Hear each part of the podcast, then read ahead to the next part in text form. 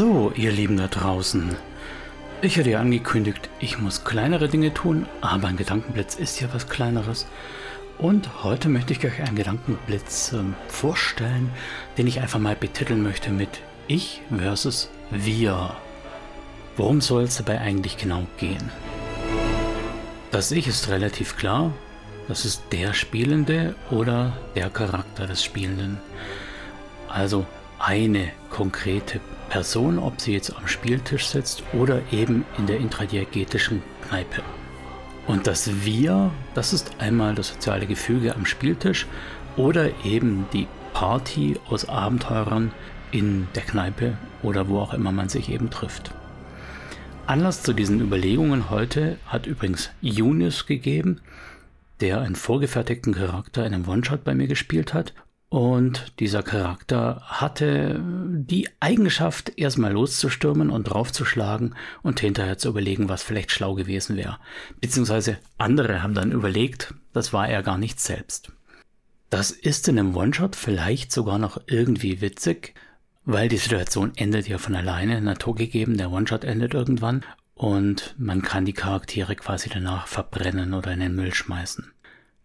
In einer laufenden Kampagne hat man den Luxus natürlich nicht und möchte den Luxus auch nicht. Man möchte ja die Charakterentwicklung fortschreiben.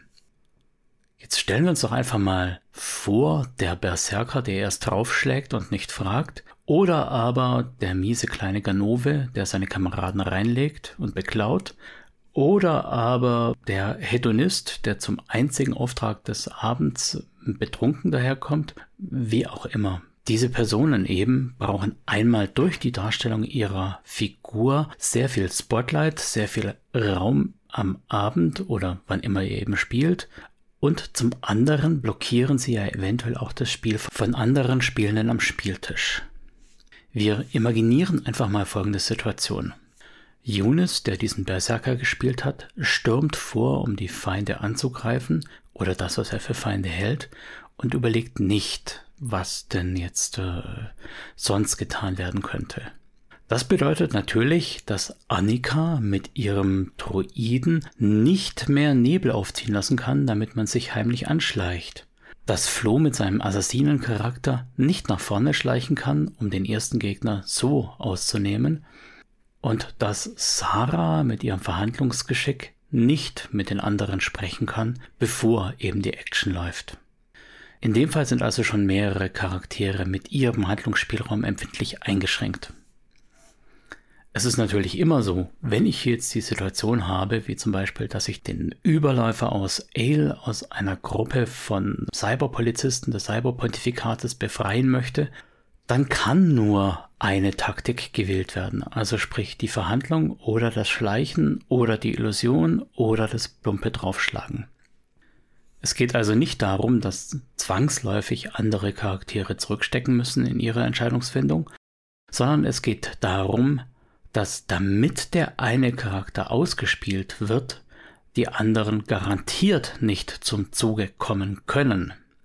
Es gibt keinen Kompromiss. Wenn der Berserker vorstürmt und draufschlägt, dann ist jede andere Taktik damit schon mal per se rum ums Eck. So, Jonas hat natürlich auf den Charakterbogen gezeigt und gesagt, ich kann ja nichts dafür. Da steht schwarz auf weiß, mein Charakter hält nichts von Taktik.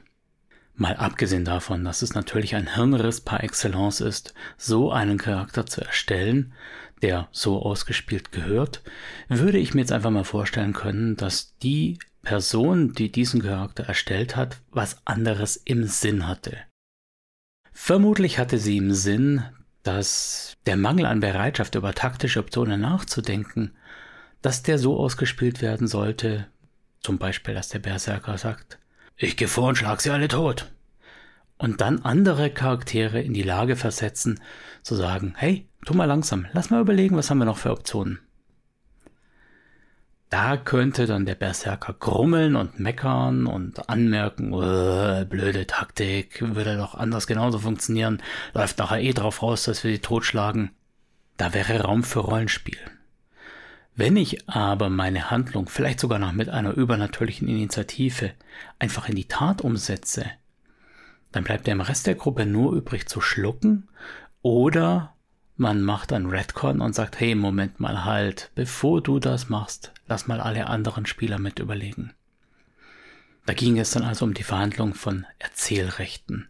Wer hat das Recht zu erzählen, welchen Verlauf dieser Konflikt jetzt nehmen würde? Ich bin mir eigentlich ziemlich sicher, dass wir alle so ein bisschen den Anspruch haben, einen Konsens zu finden am Spieltisch und daraufhin zu entscheiden, wie wir die Situation taktisch angehen wollen.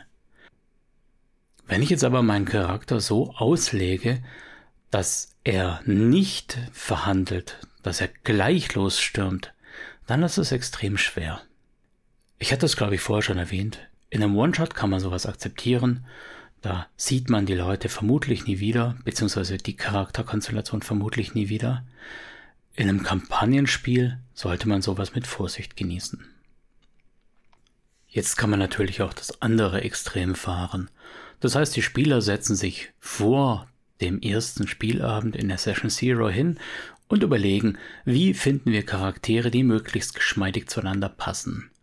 Das heißt, wir machen eine rein pazifistische Gruppe oder eine rein kriegerische Gruppe oder eine Gruppe mit lauter Paladinen, wo nicht gelogen werden darf. Oder eine Gruppe mit lauter Dieben, die im Prinzip nie die Wahrheit sagen. Oder wir spielen alle mit Comic Relief. Oder wir spielen alle mit sehr viel Gravitas und äh, Ernsthaftigkeit. Oder, oder, oder. All das gehört natürlich zu einer gewissen Session Zero. Und im Extrem würde es dann so ablaufen, dass die Charaktere quasi Kopien voneinander werden und es am Spieltisch überhaupt keine Konflikte mehr gibt, die die Charaktere verhandeln müssten. Jetzt habe ich diesen ganzen Überlegungen ja quasi schon so eine Art oder meine Art an Lösung hm, aufs Teller gelegt. Die Lösung wäre nämlich, finde ich, dass die Spieler sehr wohl einen gemeinsamen Zug haben, ein gemeinsames Vorgehen.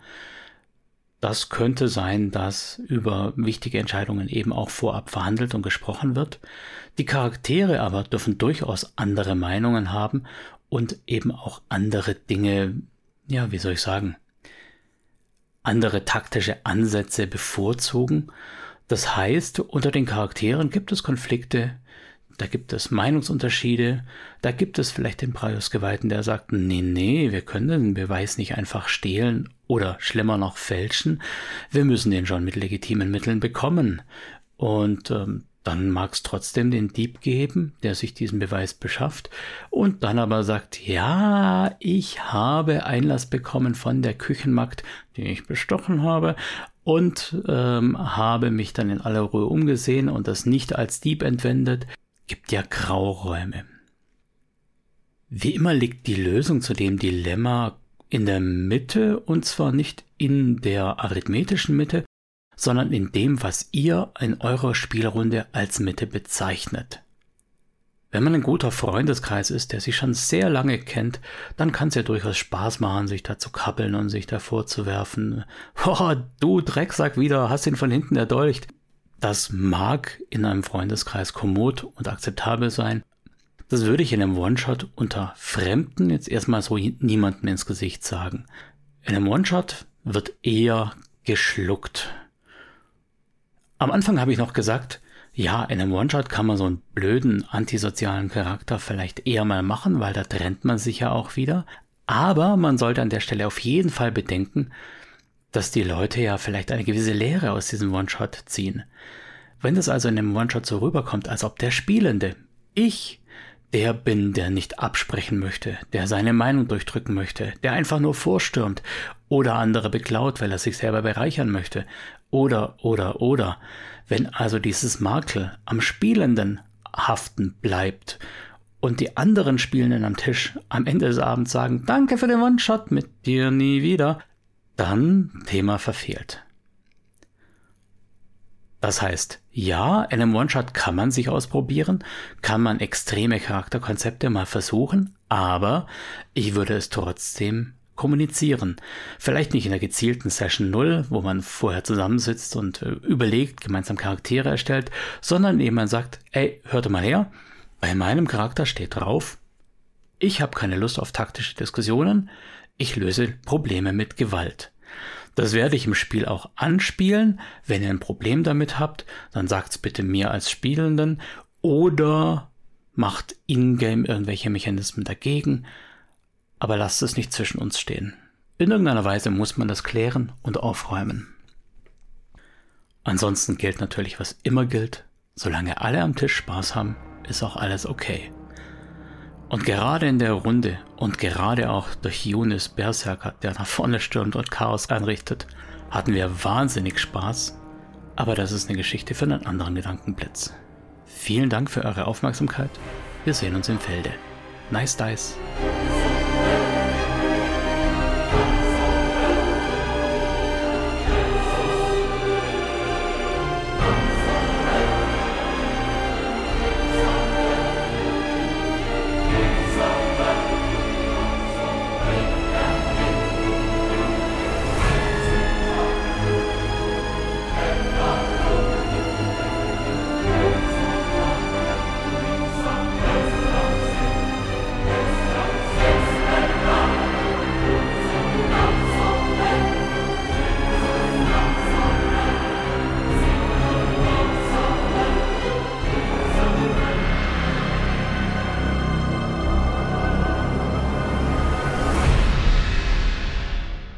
Auch für dieses Format danke ich natürlich wieder der freundlichen Band Erdenstern, die mir hier im Rahmen des Podcasts die Musik kostenlos zur Verfügung stellt. Es handelt sich hierbei um das Stück Licht der Herren, die auf dem Konzeptalbum Schicksalsklänge zur Splittermond-Kampagne Die Hexenkönigin enthalten ist. Um die Band zu unterstützen, schaut doch einfach mal auf ihre Homepage und kauft euch das ein oder andere Album. Ich danke euch.